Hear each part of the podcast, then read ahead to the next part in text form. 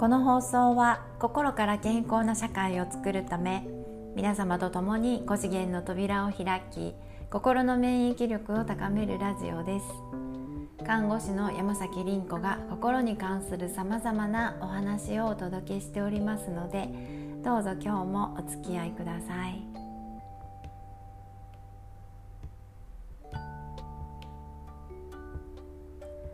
こんにちは、えー、今日は土曜日です。皆さん週末いかが過ごされるんでしょうか、えー、少しね肌寒くなりましたよね。あの風邪とかねいろいろちょっとやっぱり健康にまた気をつけていけいかないとなっていう季節になりましたよね。で、えー、最近ですねあのちょっと雑誌を見ていてなんかね健康のアンケートがね書いてあったんですね。でそれはねそこそこなんか活躍されている、まあ、結果を社会でね結果を出されている方々っていうこう著名な人たちの、まあ、60歳以上ですね。そういう方にですね健康に関して後悔していることは何ですかっていうこういうアンケートだったんですよね。その中で一番多かったの何だと思いますか？第1位第一何でしょう？60歳になってから後悔すること。実はねその1位はねちゃんと歯磨きをすればよかったっていう。こういう後悔なんですね。そうそうだからやっぱり食べる時だったりとかねあのいろんな時にこう歯歯の問題が出てくるんでしょうね。だからねもっとちゃんと歯磨きをすればよかったっていうこういう後悔をしている人が多いっていうことなんです。まあこれを聞いたら通常ね普通はねああ私もちゃんとじゃあ歯磨きしようって思いますよね。思うと思うんですけど。いやでもねあのそれって本当？って私はちょっと思うんですね。あのなぜかというとですねやっぱりこうやってねちゃんと歯磨きをすればよかったって一番に思う人たちってねきっとちゃんと歯磨きをしてきた人だと思うんですよ。歯磨きというところにちゃんと着目してきた人たちだと思うんです。ねだからこそ今その意見が出てくるんだと思うんですよね。いやもしかしてちゃんと歯磨きをしてきたからこそ今その歯になってるんじゃないですか？っ少し思うんですね。皆さんいかがでしょうか？どう思われますか？いやえっとね皆さんも毎日ね歯磨きしますよね。朝晩でね。でこれ歯磨きっていうのはもうね何年も何十年もずっとおそらく介護になっても死ぬ直前まで歯磨きしますよね。そうそう。でつまりそれだけね毎日えー、コツコツコツコツ自分の体の中に入れているものっていうわけなんです。ね、でね粘膜って口の粘膜ね。すごくね粘膜って吸収する働きがね強いんです。だからえっと何か豚腹のお薬っていうのは急に効かせたいあの早く効果を出したいお薬っていうのはですね座薬だったりとかあと口の中にポタポタポタって血圧を急激に下げたい時例えばもう200を超えててこれちょっと危ないっていう時とかに、えっと、与える豚腹っていうのは口の中にもうカプセルを開けてポタポタって液体で入れるんですよ。そうすると一気に吸収するんです。で座薬もそうですね。お尻から入れたら粘膜があるのでそこから吸収するんです。で鼻の薬もそうですよね。これ喘息発作を起こしてる時なんかは薬飲めないので鼻の粘膜にスプレーするわけです。そうするとあの一気に吸収していくっていうこの粘膜の力があるんですよね。でしかも口の中っていうのはすぐ後ろが脳でしかも生命維持機能中枢の部分があるわけでまあそこにねダイレクトにつながっている部分なんでね丈夫？っていうところなんですけどね。皆さんどう思われるでしょうかね。いやあの歯磨きのさ成分ってね読んだことありますか？後ろの面を。あのもう訳の分かんないカタカナばっかなんですよ。何一つ自分の知っているものが入ってないっていうのが歯磨きなんですね。食品でまだね分かるものが書いてあるんですけど歯磨きって本当にね一つも分かんないですね。何なのか。でこれでね私たちね何年も何十年も自分の体にそれを日々入れていて大丈夫なのかなっていうところなんですよ。でまあなぜ私がこんな風にね思ったかっていうとあの一生懸命磨いてても虫歯になるんですよね。そうなんですよ私子供の頃から割と虫歯って多くて歯で悩んできた方なんですね。で大人になってからもやっぱ虫歯って時々ね起こるんですよ。で歯磨いてるのになんでって思うわけなんです。で私はですねこのまあ歯の治療だけはね、まあ、病院に行くことってもうほぼないんですけど歯医者さんだけは時々行かないともうそれはまあ痛みでのたうち回ってとてもじゃないけど仕事どころではなくなっちゃうのでね歯医者さんの世話にはなることがあるんですけどでもね健康保険使わないんですよね。いや別にあの裕福なわけじゃないですよ。非常に痛いですよ。全額あの10割でね自費で払うんでね。だけど使わないことによっていいこともいろいろあるんです。それはね、えっと、余計な検査をされないです。で余計な薬も出されないです。で余計な通院も言われないです求められないですできるだけシンプルに必要なことだけを行うっていうねなんかとってもいい先生に返信するんですよね保険がないっていうと。まあ、どうかしたら余っている痛み止めとかをねもう保険ないんでしょってじゃあ出すと高いからこれあげるよって言ってワンシートくれたりなんかもするんですよね。そうそうそう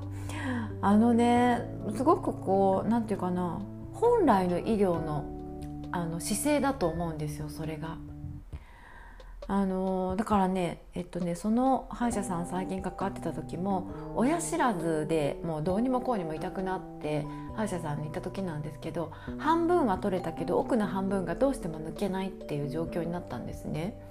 で先生が言うにはですねもうこれ以上無理してあのもし歯が奥に脳の方に落ち込んでしまったらもうこれ手術しなきゃいけないしとんでもなく大変なことになるのでまあ保険ないですしねやめときますねっておっしゃられたんですよね。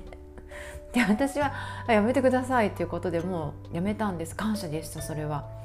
もうねこれどうしても抜けないっていうことはね体が拒否してるってことなんですよ。抜く必要ないってことなんですよ。でそのまま治療終わってそれからも痛みはないですし今も何の問題もないんですよね。でもちろんねそのね通っている間に毎回のようにねまだ健康保険入ってないんですか？まだ入ってないんですか？って何度も聞かれるんですよ。いやまあ、治療費全額自費で払ってるので問題ないでしょって思うんですけどまあね毎回聞くんですよね保険まだですかって。でね最後にこうおっしゃったんですね。あの健康保険に入られたら歯の健康診断もしますのであのぜひまた予約してくださいって言われたんですね。はいなんかねまああのこれが何て言うかな余計な検査をされてないとか余計な薬を出されてないとかね余計な通院を求められてないっていうのはここは看護師だから分かるっていうこういうことがあるかもしれないですけどね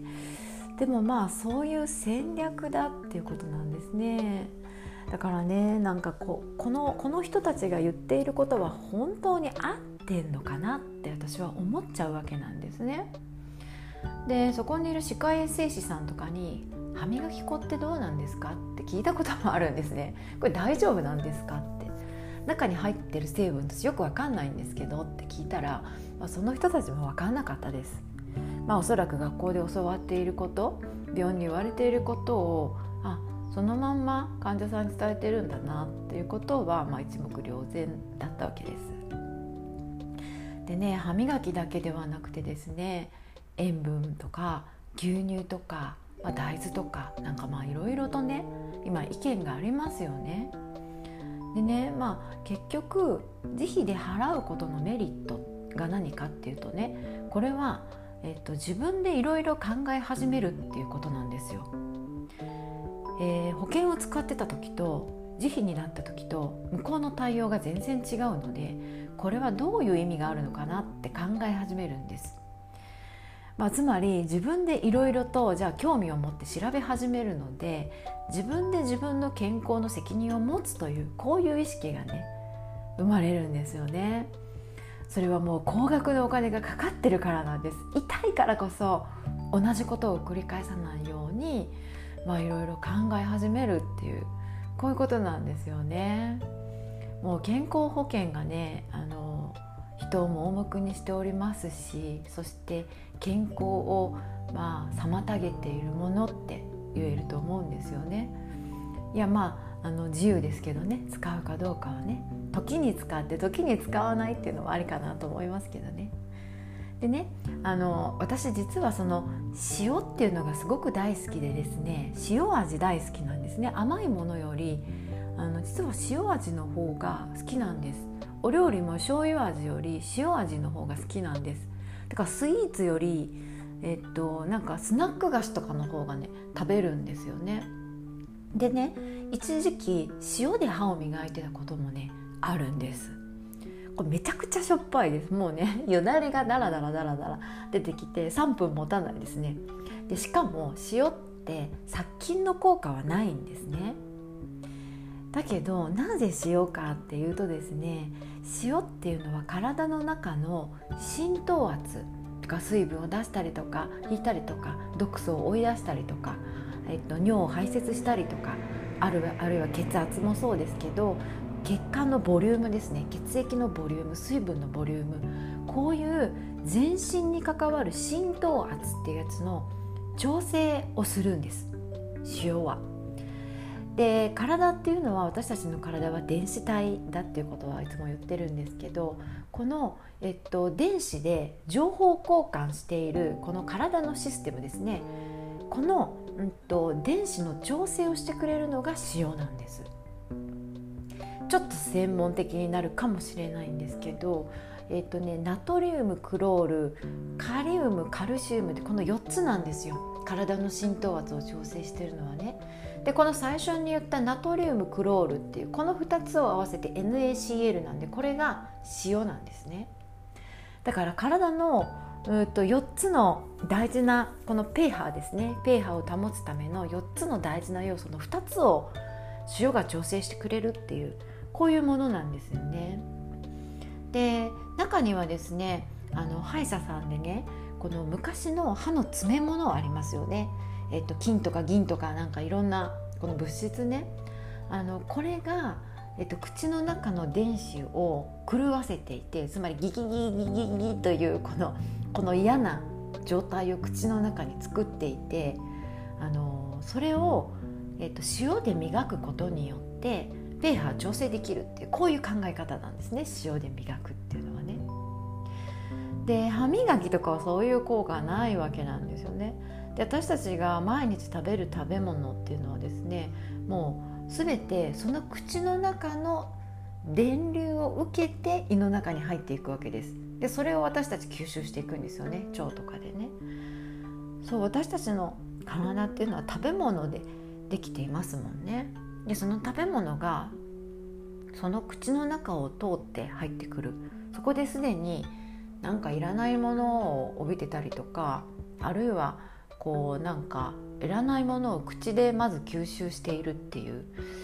まあこの辺りをちょっと見直していってもいいのかなっていうふうに思うわけなんです。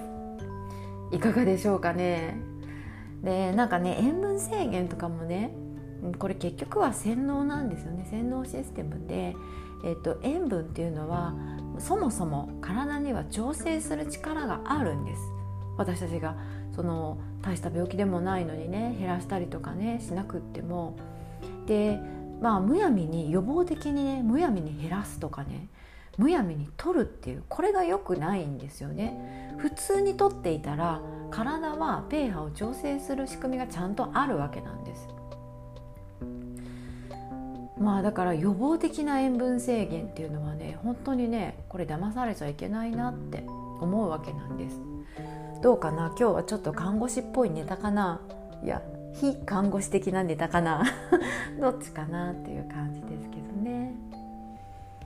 でまあですがねえ、ー、とね塩で磨こうって思った方今いらっしゃるかもしれませんが塩だけだとねスーッとした感覚があのね歯磨きの独特の感覚がないんですよね。これはまあ自然のものだからなんですよ。わざわざスーッとさせているっていうこの歯磨き粉の効果ですね。うん効果はないんだけどそう思わせるっていうねでまあそもそもそれってだからいらないんですけど、まあ、私たちはどうもその習慣がついちゃってるのでねあのなんか口の中がさっぱりしないと気が済まないんですよね。でその時のねなんかねこういうのでうがいをしたらいいよっていうのがあったんですけど、まあ、今ちょっと思い出せなくてですねそれも私使ってたんですよね血を歯磨きした時ね。そうまた思い出したらあのお伝えしようと思うんですけどね。であのネットで検索してもなかなかそれ出てこないんですよ。でもなんかお掃除お掃除のことをいろいろとお掃除に何を使えばいいかっていうのを、えーと、自然のものでねお掃除する時に。それを検索した時にああのうがいのことも書いてあったんです。口の中がネバネバする時のうがいはこれがいいよっていうのがね。まあちょっと、まあ、通常探しても見つからない情報なのでまたあの見つかったらお伝えしたいなと思ってます。で私はですねこの、えっと、せめてフッ素の入っていない歯磨き粉を探そうと。これもしばらくね注力しましたね。だけど日本にはまずないですね。もう薬局で、えっと、1,000円2,000円する歯磨きを買ってましたけどそれもやっぱりねどれもみんなフッ素が入ってるんですね。でフッ素も今いろいろ言われていて、えーと、フッ素が、えーと、なんか歯の粘膜歯についている表面をね溶かすっていうふうにも言われていていやわかんないですよ知らないですよ意見っていうのはコロコロ変わるのでねこれを信じていることがまあまずまずいんですけどあのとりあえずそのフッ素が入ってないという歯磨きが、えっと、ないんですね。なので私はねえっとね、えー、インターネットでメイドインインディアのやつをね取り寄せてるんですね。もちろんこれ売っているのは、えー、日本の会社です。だけど、えっと、アロマ製品を、えっと、扱っている会社で、えっとね、商品名オーロメアっていうやつですね。オーロメア。うん。これ探したらもしかしたら見つかるかもしれないですオーロメアっていうのを、まあ、日本の会社がね売ってくれてるのであのそこでフッ素の入っていない歯磨きをようやく何年もかかって見つけましてで今これをねあの使ってるんですね。そうそうあのつまりねあの健康っていうのは何かっていうとですね自分の正しさに従うことなんですよ。これが一番大事。その人がもう正しいと思っていることそれが正しいんです。そう。えっとつまりね、えっと、そこに葛藤せずにね例えばこうした方が正しいと思っているのにいろいろ葛藤してあるいは誰かの意見に振り回されてなんか違うことをやっちゃうっていうあのこれは不健全なんですね。自分が正しいと思っていることに素直に従えること。これがとっても健全な心であって健全な体は健全な心によって作られていくっていうわけなんです。まあつまりね情報っていうのは簡単に書き換わりますし時代によって情報も変わっていきますだからこれがいいよって思っていても、まあ、手に入る環境がなければそれを手に入れることもできない、ね、だから健康っていうのは時代とか文化の影響も非常に受ける5次元的なものなんですね健康ってね。ちょっと難しくなってきましたかね。専門的かもしれないですね。ウェルネスナースっぽい話ですこれは。自分が正しいと思っていればねえっと、体ってその正しさに従ってくれるんです。自分がなんか曖昧にしていたりとかね誰かの言いなりになっていたりとかまあ分からないからって流していたりとかつまり自分を信じていないっていう。この状況が結果的に体に現れるんですね。だから面倒くさいと思うかもしれないけどこれがね情報化時代の健康の作り方なんです。で実はですねこれあれもこれもみんな疑って全部やらなくてもですね実は一つか二つでもねあの自分がこれだっていうものをねあの本当に模索して模索して模索して信じるものを信じられるものを一つ見つけてそしてそこにまっすぐね取り組むことができたら体は本当に素直にそれにね応えてくれるんですよね。全部が全部じゃなくていいんです。本当に一つか一つ自分のこだわり。私はこの塩がいいんだとか私はこの歯磨きがいいんだとか。でそれを人に共有するのは間違ってます。人には共有しなくていいんです。これは自分にとっての真実なのでね。でこれに従ってあげることが体にはとっても喜びなんですよ。で体はどんどん元気になって健康を作ら作っていくわけなんです。だから健康って実はね難しいようでそれほど難しくないんですよ。体のシステムってすごくね単純なんです。こうしてね体と対話ができる。体にこの歯磨きでいい？この塩でいい？って。このお水でいい？っていう聞いてみると。そして体の反応を待ってみるこういうことができるようになったらねもう健康の道まっしぐらですね。はい今日はちょっとウェルネスな話をしてみました。何か考えるきっかけになってくれたらなっていうふうに思います。お付き合いくださりありがとうございます。はい、えー、私山崎凛子は幸せ健康村の運営とかウェルネスナースの育成個人においてはウェルネスコーチングなどをしております。幸せ健康村では魂の授業をウェルネスナースプログラムでは5次元に上昇するための学びをしております。どうかどこかにご参加いただけますと幸いです。今日もお聴きくださりありがとうございました。ではまた。